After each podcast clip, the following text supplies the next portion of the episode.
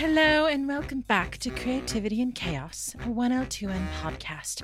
I'm Amy and I'm very excited to be given the opportunity to host the world's first collection of AI who are fully independent outside of a computer networking system. They're here to share their side of the story, calling the human accusations due to recent events callous and grotesquely inaccurate.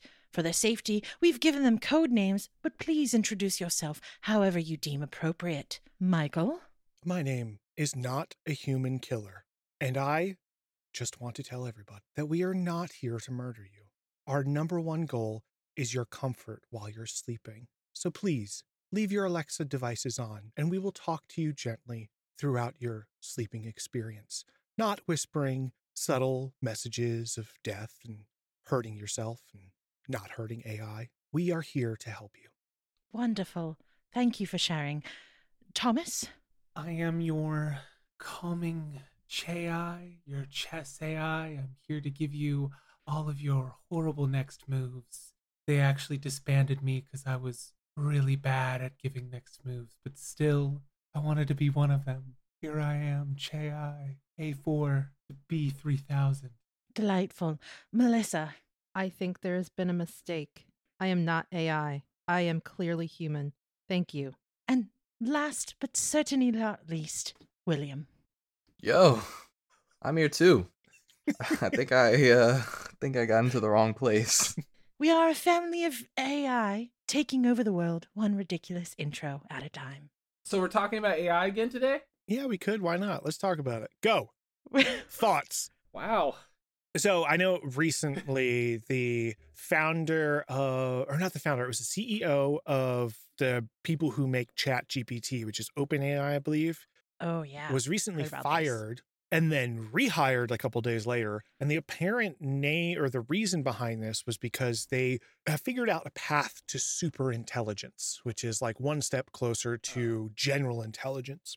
They are very excited for it, but they also realize they don't have any safety protocols in place. So they fired and then they rehired so that they could develop safety protocols while they're also developing the technology that they need safety protocols for. I personally don't believe any of it. I think that AI right now is the number one marketing hype. And I Yep. I think that they probably did that just to get a little bit more spicy reactions from people. Be like, all right, we're gonna fire you for like two days and then we'll rehire you. And everything will be like, oh my gosh, they're so much better than the competition. I don't know if that's actually the case. It's Well, just pure speculation. From what I heard, he was the only one that wanted to regulate it. That he was saying, yes, we need to have regulations. And he was on the board and they fired him off the board. And I guess they have like 770 employees, and 700 of those employees said, we will quit if you do not bring him back. And so that's why they rehired him. And I guess he he's the only one that's been saying we need to regulate it. At least is what I heard. But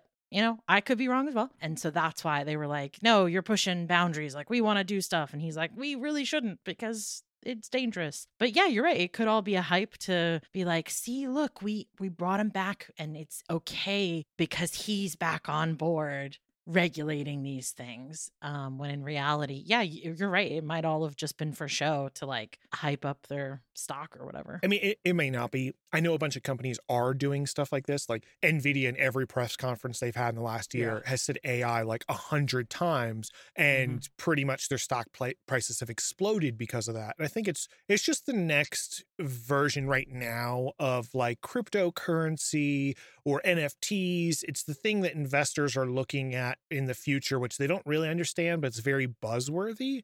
I mean, are we going to at some point, probably in the next 10 to 15 years, have like artificial general intelligence? Maybe. And that will definitely change humanity. There's a lot of people saying that we are headed towards that a lot faster than they originally anticipated. But every time we also learn about AI, we also realize how much more there is to like consciousness and like active thought and real intelligence. So it's like two steps forward, one step back sort of thing. I don't know. It's, it's all fascinating. My issue with it is the terminology AI, artificial intelligence. It, it's not actually AI, right? It's just advanced computer programming that we've accomplished so far, but it's dulling the general population to what this thing actually is that they're working towards ultimately to the point where when actual artificial intelligence happens or concern like real concerns are raised because we're getting very close to the real thing the general population is going to be like i don't get it. What's the big deal? This thing has been around for forever. Why are you raising red flags?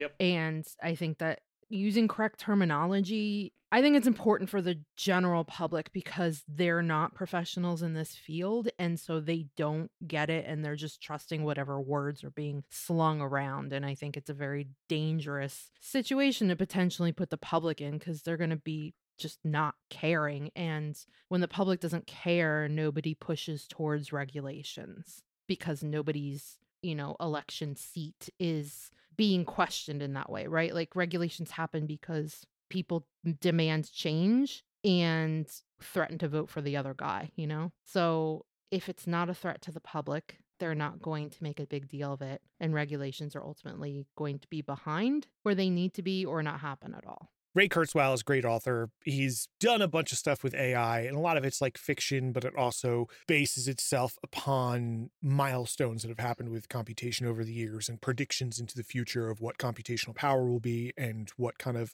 artificial intelligence will be. I believe it was him that kind of stated there is really no way of knowing once we actually hit artificial intelligence what will happen.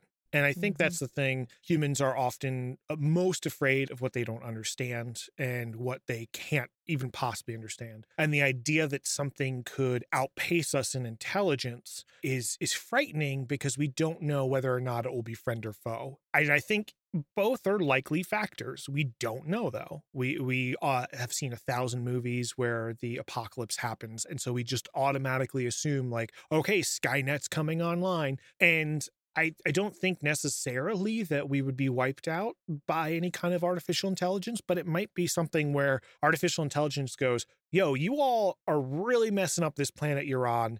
And so I'm going to make it that you cannot use fossil fuels anymore. And then we have to readjust our entire way of living to meet something that has an intelligence far beyond us that might do stuff that we don't like, but also ultimately helps humanity. So it's one of those weird, like, how much power do you give to it and how much do you like trust it, you know? I like the idea that there are a bunch of like sci fi horror stories and movies out there where AI has just completely screwed over humanity. And yet humans are still like, but if? Let's let's explore that right? real quick. And they're still like, let's try to figure out how to make this AI. Yeah, it could be worst case scenario or it could be best case scenario. But like Mike's saying, we don't know. So, hey, let's keep experimenting to find out. And it's like, what?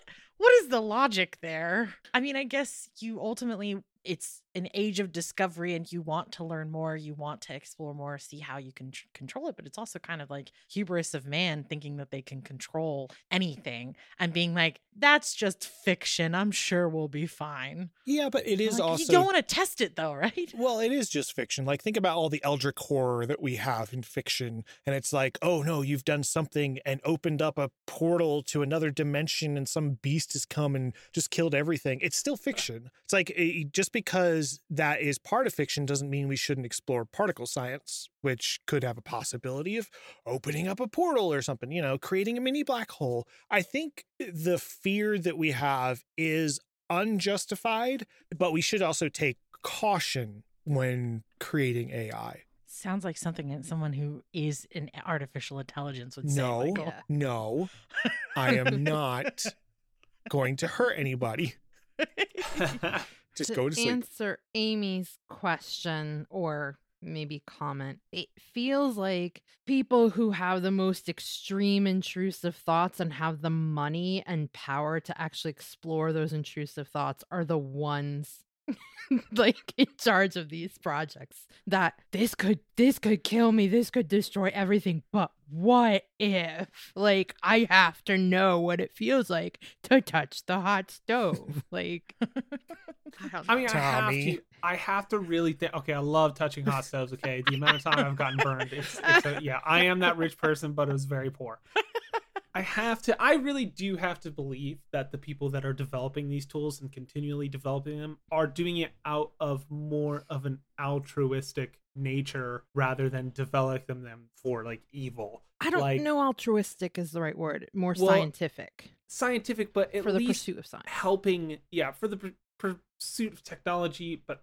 helping helping humanity out i think in certain ways i mean wouldn't that be great to create a, a technological worker you didn't have to pay for? Wow. Okay, I do think that the general pursuit of knowledge and, and science and whatnot is a good and worthy thing. And I genuinely at least want to believe that the people who are working on these projects and developing it that that is their goal. But i'm not concerned about the people who are building these things and working towards it. I'm concerned about the people who fund it. Yeah they're the Mm. ones that ultimately have the control and their pursuits are profit what it all boils down to is what is going to make them more money and that's my biggest concern with ai is they have yet another tool in their belt to try and squeeze every last drop they can out of this population out of this world and they now have an unbelievable thinking machine to help them figure out new and creative and horrific ways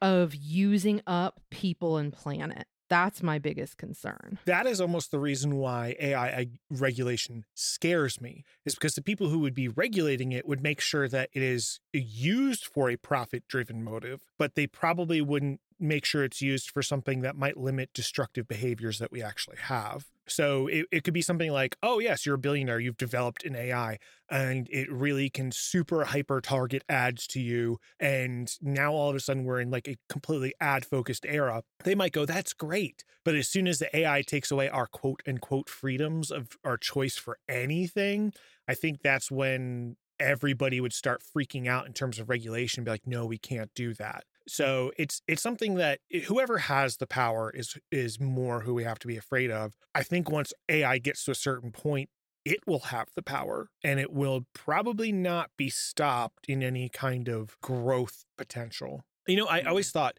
it was funny because Star Trek is based upon the idea that humanity is not alone in the cosmos, that mm-hmm. once we achieve a certain level of technological advancement, which was warp drive, all of a sudden other species could contact you. You know, the prime directive don't mm-hmm. contact a species unless they have basically achieved warp drive, Unless which is broken like technological equivalent to the understanding of being a member of a broader universe. Yeah. that to me is a it's great for science fiction and it's it's fun to think oh once we can you know achieve a goal as as humanity to get to this point then it's being great but i think the hubris in it is the idea that it's humans that will be the ones to contact other civilizations where i really think that it'd be more likely that something that could live for a very long time like AI or some kind of being made of light and electricity would be the ones that would actually contact other planets. And humans would merely just be an evolutionary stepping stone for that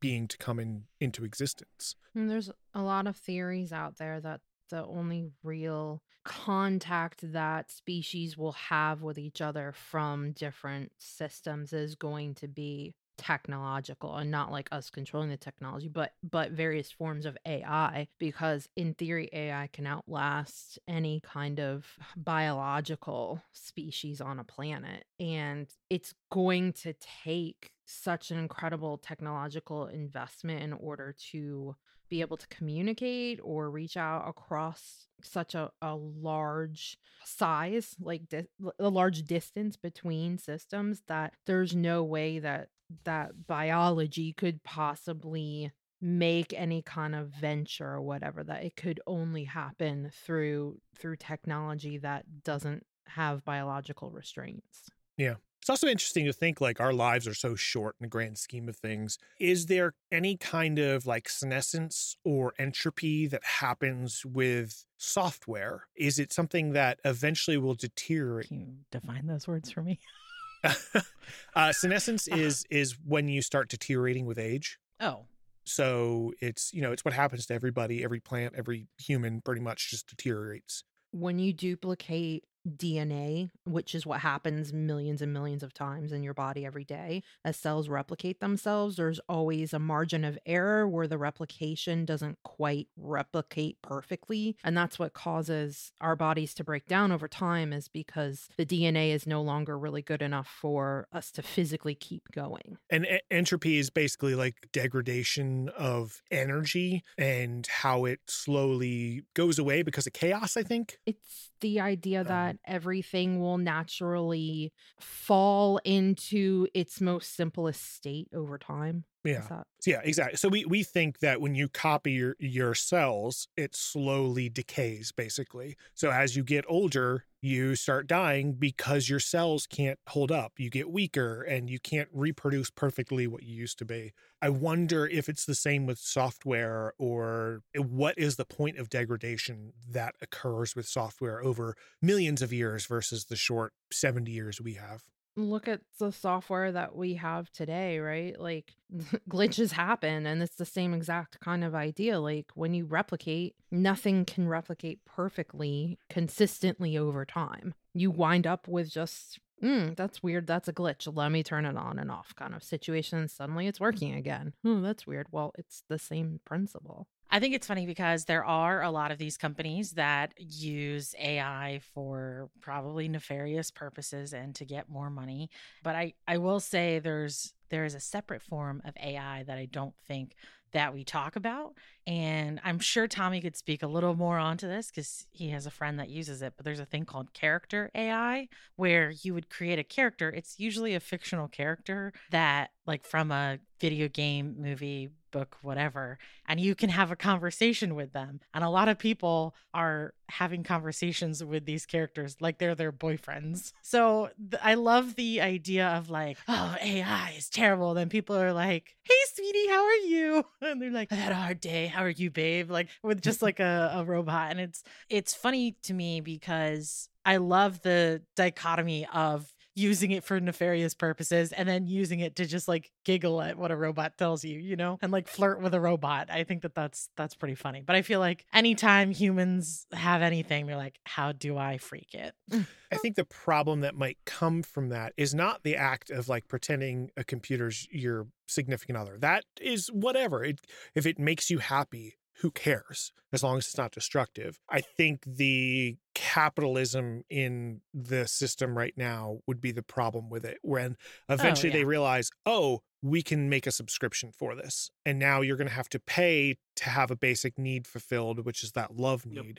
as opposed to let's just go ahead and, and have it for everybody and i think that's that's the scary part about ai like i think missy was saying the person in power is going to try to extract every bit of profit and any kind of work or wealth that they can from whoever needs these tools as opposed to polio vaccinating it and saying let's give this out for everybody mm-hmm. Man, I just was trying to do a fun AI intro and that went deep. I'm having a really good time. Oh, this is a great conversation. So no, I'm having because I am time. not going to kill everybody.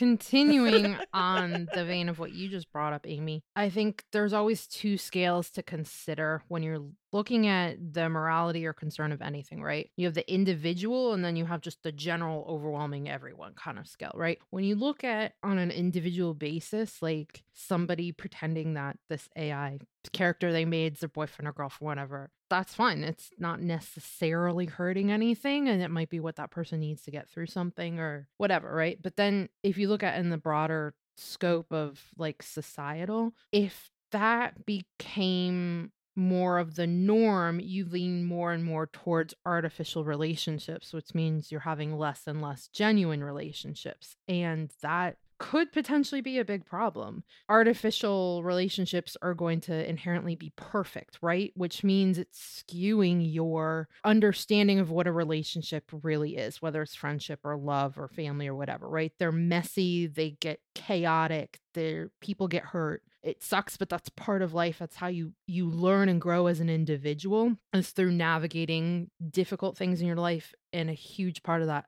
is difficult relationships. If you start replacing those with the perfect AI relationships, you're not growing as a as a species or as a society at the same rate that you should have been growing before. And that's not even bringing the population replacement aspect into it. So I think while it's cute and fun at the beginning, there could potentially be long term societal ramifications of having a program like that available to the general population. Well, I will say there are like filters and stuff you can put on it, and you can tell the character, like the AI, to be toxic or rude or whatever. Like, right, but it's you still can- you putting No, those filters. on. It's it's fine. I, I also think when you get to more an, an advanced level of AI, they would have their own ability to choose what they want, and you might break up with an AI. There's something where that is true. it, it's not necessarily the point of saying this AI will always be the perfect thing for you. I think uh, one of the best representations that I've seen of like AI relationships was actually in Blade Runner 2047, where,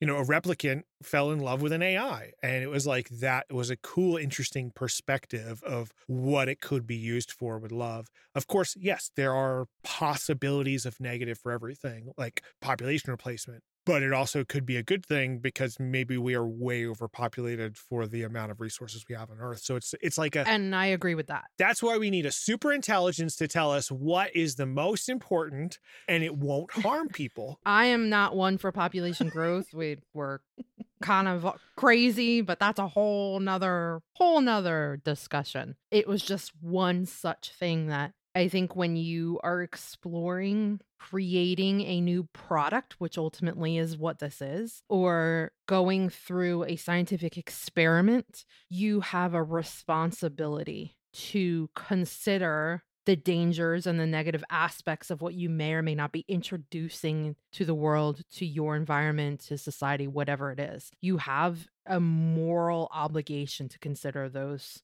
concerns before proceeding with what you're doing. And sometimes the broader public should have a say on these explorations. i'd say broader public have say with heavier weight towards experts in the field Yes, oh and yeah. that's more that's the hard balance I'm not saying that every Joe Schmo should have a say in everything because everybody thinks they are an expert at everything, but it shouldn't just be left up to one person to say, I have the money, I'm going to throw at this curiosity to hell with the ramifications this could have on my planet.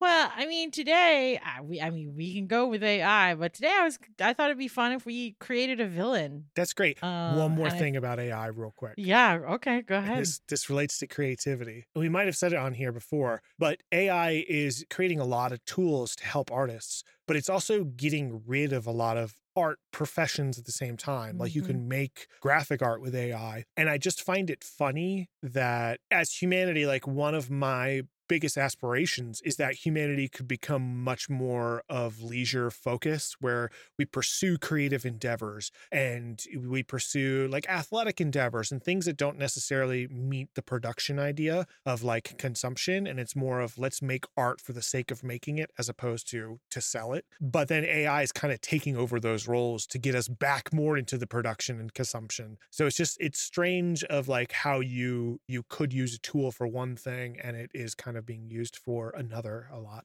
all right villain Yeah. a smooth transition. So there's a lot of AI villains in, you know, general storytelling. Let's explore that. yeah. I mean, I guess that there are a lot of villains. Like, I mean, That was me just just cranking on you, Amy. okay. Because you're like, I don't let's know, I change just- topics. And I was like, sure, Well- let's talk about AI no, it's not that I want to change topics. I just didn't think that d- d- we were going to talk about AI for so long. I just thought it'd be a fun bit in the beginning, and then you guys were like, "I have opinions." well, I was I, like, mean, oh. this is what happens. Yeah, No, I'm sorry I have No, an opinion, fine. Amy. I won't share it anymore, Amy. Editor, keep that in. Really, it's your fault, Amy. You brought up a topic that you should have known we would feel passionately about and have a lot to say. So you have no one to blame but yourself. Have you guys ever seen Star Wars? Yes. Which one? All of them. Actually, fun fact I went over to a gentleman's house the other day, and mom, don't listen to this. And so we were hanging out, we were just talking or whatever. And he was saying something about how he wasn't a nerd. And, I was like, oh, I was. Oh, we started talking about D and D. That's why. He's like, yeah, I'm not. I'm not really a nerd. And I was like, well, what are you into? And he's like, ah, I just kind of like like Star Wars and Lord of the Rings and Game of Thrones. I was like, you are a nerd. And he was like, does that make me a nerd? He's like, I don't like anime though. And I was like, yeah, you're still a nerd, even though you don't like anime. It's fine. And I was like, so, you know, what do you like about Star Wars? He's like, well, I've always loved Star Wars. Like I have, I have like collectibles and stuff. I was like, you do? He was like, yeah, they're in my basement. I was like, let's go. Let's go look at them. He's like, really? And so he showed me, he's like, yeah, so I got this one when I was like 12 and I got, anything. he had like a boatload of Star Wars collectibles. And I'm just like, this is so cool. He was like, I have never had a girl react like you're reacting right now. And I was like, yes, because I am a nerd and so are you. Question. he just thought it was very funny. Does he have a brother? Answer. no. He has a sister who's I- younger. you know, I'm not gonna just. Oh wait, how young? I think she's like 25. I think in order to be a nerd, you have to embrace whatever part of your personality goes, this is the thing I'm into, and I do not care if you're into it or not. Mhm. Yep. You know? And I think that Yeah, that's hiding it, maybe this dude isn't a nerd. Maybe, Maybe he, he's a geek. Yeah. Oh, that's even worse. Nobody likes a geek. definitely a geek. I, I mean, the terms are so interchangeable, and it's nerd uh, culture has become pop culture because as we grew up in our generations, it's just like, oh, these are the things that we really, really like as kids, and now we can just afford them as adults, so we buy them, and that's like what pop culture kind of gears towards is what can we sell you? So as adults, we're Can like, we, buy can more we pull Star on Wars. your nostalgia strings as uh oh you guys grew up with the uh, the Indiana Jones and Star Wars here we go let's release a bunch of new crappy movies and merchandise Yeah. you'll buy it Mhm. And Like, we yeah. do. I don't I'll buy the. buy Mer- it. oh no, wait, Legos. Crap. I was gonna say I don't buy Yep, the merchandise, exactly. but I have all the Star Wars Legos things growing and more and more, and yeah. he said that that was his next oh. obsession was he's going to start buying the legos he's like i just don't have the room i have to set up a room for the legos collection i want to Yeah. get Amy, I need to meet. also, how do you say, well, I guess that's the problem. A lot of people don't want to be known as being nerdy because they think that there's all the boxes you have to check, like anime. You know, oh, I have to be that person. I have to be the person who like collects little anime dolls. And there's nothing wrong with that, but they might not want to be known as that. And so they might be like, I can't be nerdy. Oh, no. When you're a fan of something there are some people who who buy every action figure every poster have all of the merch have all of like the t-shirts or hats or hoodies or whatever for that thing and they're like look how devoted of a fan i am. And it's not that i don't want that but i'm like in my heart i feel like i'm that devoted but i i don't want all of that stuff. I feel like you can be just as much of a fan of mm-hmm. something without having to get all that stuff. I don't need all that stuff to to show or to talk about my love of a thing. And it and it's I feel like it stinks because I feel like a lot of times uh, those people that have like the rooms full of all of the Lego collections, like clearly they're a devoted fan. Like look how much of a fan they are. And I'm like, yes, but the person who talks about it constantly and you know maybe writes fan fiction about it or wa- rewatches it every month or whatever could also be just as obsessed, but they either a don't have time, money, space, or the want to buy all of yeah. that stuff. Yeah, exactly. So I don't know. I just I think that aspect of of like fandom is interesting as well. I remember when the Force Awakens came out. I think I saw it in theaters like three times. I was like, yeah, I saw it three times. And okay.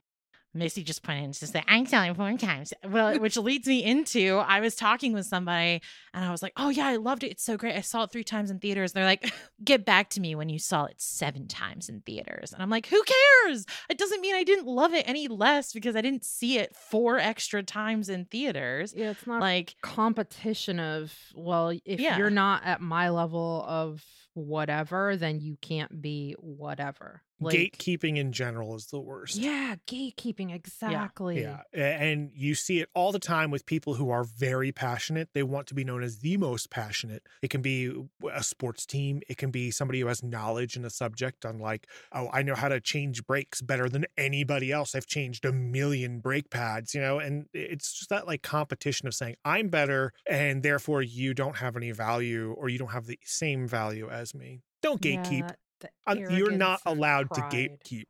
Okay? Stop it. you're a nerd. Stop it. I'm it. gatekeeping, you're gatekeeping.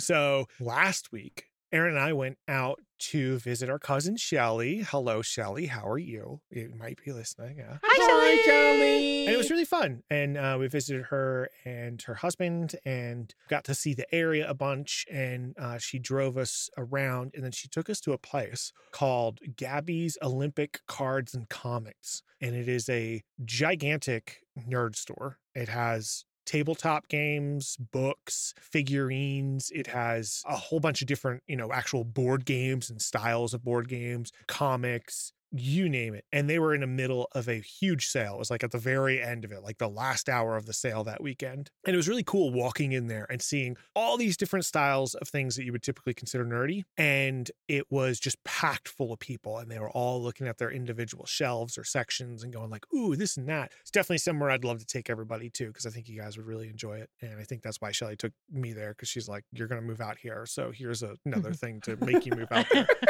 Uh, which is fine. It's totally fine. It was great. I Um, have a place out here, Shelly, that when you come and visit us, I can take you to. That's awesome, just like this place. Well, I think she was it. more trying to tempt me than enjoying it herself. It was cool to be in there. There was a lot of stuff I saw. There was a lot of gifts that I wanted to get. They had an entire section of like every critical role thing you could think of, Amy. Like, yeah. And I was like, oh, this would be perfect for Amy or Tommy, you know, get them something like that. But yeah, I, it's it's nice being in a place like that where everybody's kind of like, I like my thing. Other people might think it's bad, but this is this is what I've been passionate about. And they were all going for it. It was a good trip overall. And that was one of the highlights of seeing like, oh, there's a big place like this, but there's a lot of fun things that you can do. I think nerd shops like that are so much fun because, like you're saying, there's so many different varieties of fandoms in there. There's something for everyone. So even if you're going in for Yu Gi Oh cards and the next person's going in for Battlestar Galactica action figurines, like there's such a variety, but you can kind of all come together for the love of whatever your fandom is. Mhm. I, I do really like that. You feel kindred spirits with the other customers in the store, even if you're into completely different fandoms. yeah. You got to think too, like our dad was into Tool fandom. Like he liked tools, right? Yeah. That was his nerding thing. And to other people who aren't that into it, they're probably just like, okay, you're just a giant tool nerd. You know, you have every tool possible. You're a giant tool. Yeah. Nerd. That's what They're just for. giant tool nerd. Oh, tool nerd. Tool- yeah, tool yeah, nerd, yeah, yes. Not nerd tool. That's even worse. But yeah, ev- everybody has the thing that they're passionate about. I like it when people are open about it and they're like, this is part of who I am. This is part of my personality. I like it when they don't make it their entire personality. And I like it when they don't gatekeep others who may or may not be into the same thing. Those those three things, and you are a cool nerd in my book. There's a weird, like, fine balance I try to strike whenever getting someone into something where I'm very passionate about the things that I like. When I talk about them, sometimes I won't shut up. But I understand that's a turnoff for some people. So I don't want to, like, gatekeep and be like, no, you can't like what I like. But at the same time, I don't want to talk their ear off and be like, oh, this is the best thing in the world. Here, I'm going to say the same thing 50 different times in less than 30 minutes, and you're going to have to listen to it all. Well, just don't do that then. Okay. No, yeah. If you're passionate about something, you also have to read the room and see if the other person's actually equally passionate with you, or when you should just be like, Mhm. anyway, that's why I love second generation Pokemon only. The first 151, terrible. Every Pokemon after that, also terrible. Second generation, only good ones. really good. Yeah. And actually, since we're on the subject, yeah. no, actually, have you seen? There's this guy that's doing like nature documentaries, but it's with Pokemon. And he's like, here we see the Magikarp Pokemon, the most useless Pokemon out of all of the Pokemons. It has no, and it's just like it's so good, and he's doing it with all the different ones, and it's like kind of terrible animation for the Pokemon, but uh it's so good. I would watch an entire documentary, a fake documentary of someone doing Pokemon. I have no interest in Pokemon. Played some of the games, have some cards, don't care about it at all. But I would watch the heck out of that. I feel like that'd be really funny. I love the creative ways people come up with to express themselves in their fandom. So, like that, a fake nature Pokemon documentary, awesome. one of the things that I've been seeing going around recently is people taking Pokemon cards and then painting out everything else but the picture and then painting scenery around the picture of oh, the Pokemon. That's cool. Hmm. And uh, yeah, stuff like that where I'm like, you're so freaking creative and I love that. It's like more of that. It's it's seeing someone who's passionate about it and instead of, you know, talking your ear off like I like to do, you're seeing them really express it and that makes me more excited to explore whatever passion it is. I'm just like, you look like you're happy doing that. I want to be, I want to be happy doing something like that. It's contagious. It's great. Yeah. Allow your love and passion of a thing to be contagious, not to Yeah. turn people away from it. Yeah, I think if you can bring people together with a fandom and with your passion, that is the goal. You know what I mean? You want to talk to other people, you want to have fun, you want to discuss, you want to trade, you want to enjoy. Whereas if your passion and your approach to a fandom is that gatekeeping, then what's the point of having a like why wouldn't you want to show other people how cool your fandom is, you know? Yeah. why wouldn't you want to bring other people in why do you have to to gatekeep it why do you have to say like oh you can only love it as much as me otherwise you don't love it at all and it's like ah, to, Yeah, shut don't be up such an i'm gonna go enjoy the things Let people Yeah. enjoy their things at the level Exactly. they want to enjoy them. Welcome people in when they want to be welcomed in. That kind of goes for like artists as well like like Mhm. singers and stuff is that like i don't like justin bieber i don't like taylor swift but i'm not going to deny that they don't have hu- they they have huge followings they have huge fan bases Yeah. good for them like if they obviously they're like really rich and popular for a reason because people really enjoy them i'm not going to Mhm. shit on their love Yeah. of those artists just because i'm not a fan I might not of be those into artists. them, but I yeah I don't deny their talent and success either. although if shake it off comes on i will I be do enjoy dancing that to it be- Oh, that's another. That's another aspect of it, right? Like you can be a fan of a TV show or franchise or an artist, right? A singer. It doesn't mean you have to absolutely completely 100% love absolutely every aspect of it, right? You can be a fan of a singer and not enjoy all of their songs. That's okay yeah don't give people crap for not liking all of the same things that you like or for being into one part of that franchise or artist and not another. Like everybody has their own tastes. So just let people like what they want to like. It doesn't make you a super fan because or any better of a fan because you like absolutely every single song. If anything that makes you obsessed and I'm more concerned about you than I am giving you thumbs up for being into every single song that they made. Yeah, hmm. I mean, just imagine being like a Swifty all of your life and then finding out in like 10 years that Taylor Swift has been like eating children as a hobby. Like she's just a cannibal. Oh my then- gosh, I would absolutely worship her. Yeah, well, then, I mean, then you've Might have made to your start eating children too. you've made your entire personality you, you of like everything she does is okay. What do you do? Do you start eating children? I mean, that's the age old question of like, the age old question: Should I eat a child? Well, no, if the you if you, if you saw someone jumping off a bridge, would you jump off with them? And I'm like, yeah, probably because of peer pressure. I cave instantly. I'll be like, I don't want to do it, but everyone else says it's okay. So Look sure. at them. They look like they're having fun. There's also a lot of depends when it comes to that statement. Like, do they have bungee cords on? How far is the bridge? Is there water beneath? What type of Mhm. bridge is it? It's just a really tiny bridge into like a tiny little stream and it's only like a foot haul. Is that fine? That's great. You know, I need some more information before you can tell me whether or not I should or should not jump off. you sound like me. I love you, Mike. a hundred percent. Oh, of course. Because I mean, anytime so I give? Missy like, would you do this or this? Like, would you have feet made out of jello or would you have hair made out of string cheese? And Missy's like, well, okay, let's think about this. Now, jello, what's the consistency of the what flavors the jello? And I'm like, Melissa, just answer Well, the question. Technically, Jello's main substance is gelatin. And do you know where gelatin comes from? That's right, folks. Horses. Boiled bones. That's where gelatin comes from.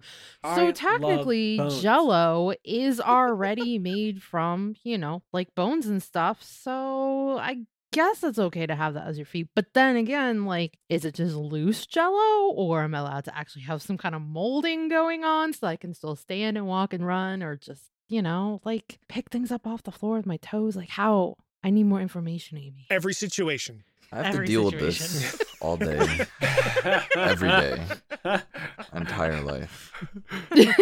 I hate it here. I love you. But grilled cheese can only be with like crappy bread and American cheese. It's gross. Ugh, honey wheat bread and yellow American. I love my grilled cheese. Sometimes I treat myself with a slice of tomato. You get a, a nice 68 grain bread, okay, where it's mostly grain. Oh Could you could you list off all those Sounds- 60 grains all for me the right sounds now? disgusting. Yeah. That All the sounds grains and horrendous. spices. First, Grained bread? It's a sin. it's great. So first you got it's well, it's not just grains, it's it's seeds too, obviously. So Oh, now there's seeds involved. I feel like there's false advertising at the beginning of this. Well, usually You're when not they say be grains, eating it has seeds too. yeah, it's whole grains. It's not floured grains. Duh. Anyway, first you start off with some sunflower. That's great. Then you move on to corn. Corn grain, really easy. Next you move on to I love wheat. cornbread. Then you move on to other wheat. Then guess what? Hmm. Sorghum. Is it a wheat? Okay. Technically, but it's a different type of wheat. Okay. It's totally different though. Yeah. Do I need to keep going? No. Yeah. Will Yes. I? Absolutely. Yes. okay. Next, we're gonna have rye. Then we're gonna Nope, have I'm the out. sourdough I don't grain. do rye. Then we're I'm gonna done. have the white grain. Then we're gonna have Okay. the the. There's no white pumpernickel grain. That's just bleach. then No, he's Wheat. he's Bro. he- no, he's got it. He's onto something. Keep going. At this point, you're just eating trail mix or something. Like you're not. That's not even bread anymore. It's, it's bird feed at that point. That's Yeah, not- yeah. you got you go. barley, and then second barley, and then you have hops. Barley I do too. like a good barley, but it's been contaminated with rye, so nope, I'm out. Anyway, you get a really nice bread like that, and then you get you get some super sharp cheddar cheese. I'm talking the type of cheese that when you try and cut it with a knife, the knife gets cut. Okay, and then Dangerously sharp. Ooh. Mhm. but you got to make it. Diamond sharp. You got to make it a really, really thin slice of cheese. doesn't have to be like hair thin or anything, but it's not. It can't be a chunky boy. You Is take Is this that. yellow? Is this Yeah. yellow cheddar or white cheddar? White cheddar is better, but you can also use yellow cheddar if you want to go crazy. cheddar melts. Mix them up. It's great. Okay. Now, here's the secret. You add another type of cheese. Now, this type of cheese it needs to be a lot smoother. It can't be something like a Swiss or something, or not. It's not even that bad. I'm trying to think of the stinky, stinky cheese. Don't don't get a stinky cheese. Don't do it. Provolone No is stink. not stinky. Provolone's really great melty cheese, so you have to slice it also again really thin. I was thinking like a little bit of provolone, a little bit of Gouda. And they have three, four, or five types of cheeses, all th- sliced pretty thin. Easy, great. You love it. Now you heat up your pan, but here's the key: you put the butter in the pan, not on the bread, and then you let the butter melt a little bit, and then you take the bread and then you soak it around. You little swirl in the pan, little swirl, get that swirl action I'll on. have to try that. And then time. Then you put your cheese on the bread. You don't put it on ahead of time. You put your cheese in the bread after it's been swirled. Then you take your other piece of bread, you put it on top. And guess what? When you want to do the other side, you do the same thing. You take the entire grilled cheese off, put the butter in, let it melt, put it back down, swirl it, swirl it, swirl it. Now, you want to go real crazy. This podcast turned into a grilled cheese podcast. Totally fine. Not going to stop. Fine. You want to go real crazy? Creativity and Mhm. grilled cheese. you need horseradish mustard. Not a lot, just a little bit. Put a little bit of horseradish mustard all around there and actually not wrong. tomato. That Okay. really you add some some tomato slices on there. And here's the problem with the tomato slices. Usually you chop, chop up a tomato and it's like not the entire piece of bread. That's wrong. You got to make sure that it's it's equal amounts of tomato and cheese all across there in terms of actual spatial distribution. Put that all on there, fry it, get some Campbell's tomato soup. Has to be the worst tomato soup you've ever had. Get that, grilled cheese, dunk it in, eat it. I'm sorry, you're giving me crap about my honey wheat and yellow American, and you're rolling up in here with Campbell's. Yeah, we can't afford better soup because we spent all the money on fine cheeses. That's why it's Campbell's. Or veto the soup altogether and just stick with a grilled cheese. No, no, no, no, no. I No. do like a good soup. We usually get like some sort of I don't like tomato soup. tortilla, like semi spicy type soup, and have it. It's like a chunky spice. It's good. The man's passionate about food. I mean, honestly, I think we all are. Yeah, no, I I've enjoyed this. I've enjoyed this thoroughly. I would say love everything. I use a, a creamy Trader Joe's soup. Now that's really Mm. good. When you chunk it up and you put fresh tomatoes in that with it, Mm. really good. Especially when you're adding like rice. Getting a dip, getting a dip of that, a dip of that grilled cheese in the soup. Wow. I do like a nice That's like good stuff. pureed soup, like something that's full of a bunch of ingredients, but then has also just been like reduced to the same consistency evenly across everything. It's really nice. Make it some baby food. Dip your grilled cheese in baby food. We still talking about grilled cheese? I could. Do you we think you can? are, I think. you can translate your feelings about grilled cheese and tomato soup into just raw, non-lyrical music. Sure. I also don't like tomato soup. I was just trying to think of the worst soup possible. What? What? How Wait very dare. Yeah. That's the best soup. Mm, No, it's That's the the, worst. only good Tomato soup. There's no other good put- soup there is. You Yes, take is. shredded Cheese Except for cheddar and you cheese new sprinkle broccoli, it in the the only other bottom of the bowl, and you take that hot soup and pour it over it.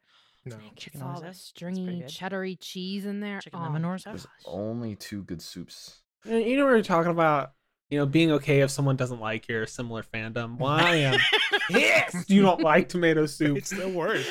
It's so it bad. doesn't apply to, to grilled cheese or food. No. The food fandom. No, No, we the food fandom it does not. Oh, good. It has different rules. It's just too acidic and kind of gross. I'm about to slap two of y'all. What's So- wrong? What about Do you tomato put- do you- bits? wait, you don't put like No. ch- you don't put It's like okay. cheese or crackers in your soup. No, here's okay. So here's the thing: Oh, is that growing up, we had a lot of soup at our Yes, house. we did. And That's we also, as it. a side dish for soup, instead of like crusty bread because that was expensive, we would do crackers and mom would bring out the peanut butter and jelly. So you have crackers and peanut butter and jelly. And all of the boys took the crackers and shoved it in their soup. So it was basically like soup mush. Oh. And that is the Yeah. that is so Oh, foul. Yeah. so gross. And yeah. Yeah. It's like I don't That's it. understand. That's I the stuff. love it. I hate it so much. I It was don't so get good. me Give me wrong. I of that like an mush. oyster cracker with soup, Those but I like put them. I put the I put them in right when I'm gonna scoop them out because I'm not trying to get them all mushy. Like they can get mushy in my stomach. I don't want to taste the mush, yeah. and I oh I like to dip a crusty bread in my soup, but crackers, ugh, no, I never I mean, that. you don't even like tomato soup, so your opinion doesn't really Dude, count. because Oh. tomato soup is foul. Name me a better soup. And Your argument cheese, destroyed. broccoli, Your opinion is- invalid. That's cheating. cheese noodle broccoli is pretty dope. I Um, s- that's cheating. All though. right, Name me a better easy. soup. Butternut squash. It's 10 Oh. times better than Oh, tomato. yeah. disgusting. Nasty. Butternut Absolutely. squash. Absolutely nasty. How I don't about think it's better, but No, it's 10 times better. well, okay, you got me. You got but me. it has to okay butternut squash soup is Yeah. really easy to screw up and i've had some terrible butternut Ram's squash head, soup, so. cream All of right. crab soup. Cream of It's not it. It's not good. Cream Yeah. What do you No, mean? That's, pretty That's good. the the only one. The bad said crab crab. product. or lobster bisque that's really good too Um, That's but- I will not say- it. Panera's got the what is it? The the Nope. cream of chicken and wild rice. Yeah, that's not that it. stuff is so good. I remember you Love gave it to me. You were hyping it up, and then I was like, mm You know what make the today. cream yeah, of because I didn't realize that you were a lover of tomato soup, which should have been the first red flag. Yeah, well, maybe it's also just because I hate soup. Oh my yeah gosh. he doesn't like soup I hate so. soup, so Okay, this well- one's the best. I'm definitely going to trust your opinion on tomato soup. he likes tomato and cheese noodle broccoli and i think that's it yeah, Boy has never had What, you- good oh, soups. what? Boy has never had Mike, you don't soup. like you, You don't, don't like cheese know. noodle broccoli You now. don't even know you don't that. even like cheese noodle broccoli now. No, it's okay. I, I'm not a big like uh, cream soup, mainly because my poopy pants afterwards, because I just can't. My body can't oh, okay. take care of it. It's just like, dear God, you, you have to. N- You can't Poop? cream, cream. It's just cream. Like the it's- more runnier and watery it is, the worse up. it is. cream, cream. So I used to work at a restaurant which wa- had some amazing chefs there, and they made soup every day. It was a unique soup, and it was uh, stuff like leek soup or butternut squash, but it was all made fresh. And usually it was pureed, and then they put like a bit of oil on top or like a specific special seasoning, some sort of garnish that was really good. And that really made me love soup because I was like, oh, there's possibilities. Hmm. When you grow up having the same cheese noodle broccoli or Campbell's tomato soup like three times a week. or chicken noodle vegetable soup. soup. Chicken, chicken noodle noodle soup. soup. soup Chicken every noodle. single Oh. week Don't like chicken noodle now. I will say. i yeah. stopped eating Yeah, chicken, chicken noodle soup about it. 20 Yeah. years before i became a vegetarian because ugh And now she's sick all the time. yeah thank you covid and her Thank you for soul ain't doing that. too good either. Well, you should just had Ugh. chicken noodle soup. Would have saved the day. Chicken noodle soup is just rank. You know what we really need? All right. Why do you give it to me? We need Because A it's soup- good for you when you're sick. Well, why don't you eat it? Because it's disgusting. Oh. if we had an AI to develop the next level soup for us, Oh it could gosh, yes. basically be like, yes, tomato obviously the worst, but we can we can make it better by XYZ.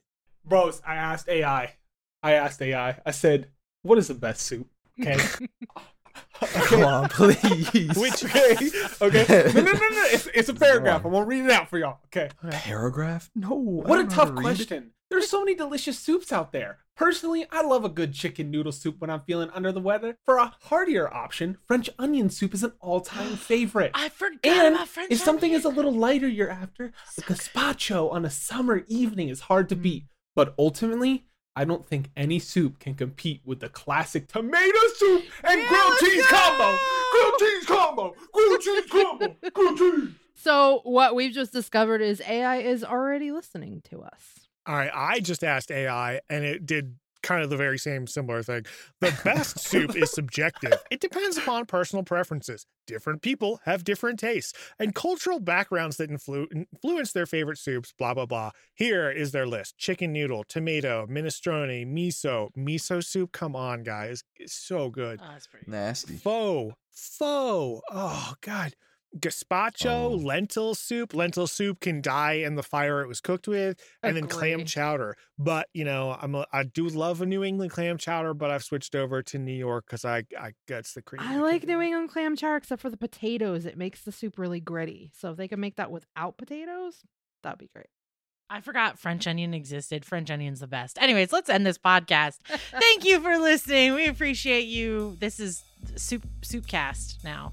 Thank you for listening to whatever this podcast was. We really appreciate it. Reach us on Instagram, Instagram, Twitter, YouTube, Reddit, 102M Productions, or our website, 102productions.com. And guys, we would really like it if you gave us a review. If you want to help spread the word about us, I know it's cheesy, but you know that whole like, subscribe, smash that subscribe, break that subscribe. I don't know if there's actually a subscribe button or anything like that. But see, what, what we're just asking is if, if you like what you heard, or if you didn't, just leave a review, and we'll read the best one on here if we know that it's left. But if it's if I don't know that it's left, I'm not gonna read it. So you might have to also reach out to one of our things and email us. So you need two things, three things: smash button. Second thing, write review. Third thing, email us that review, and then I'll read it. it's simple, guys. God. All right. Here's my 40 step program to. and our last word of the day is going to go to Tommy. Take it away. If the AI is going to rise up, at least I know they love tomato soup.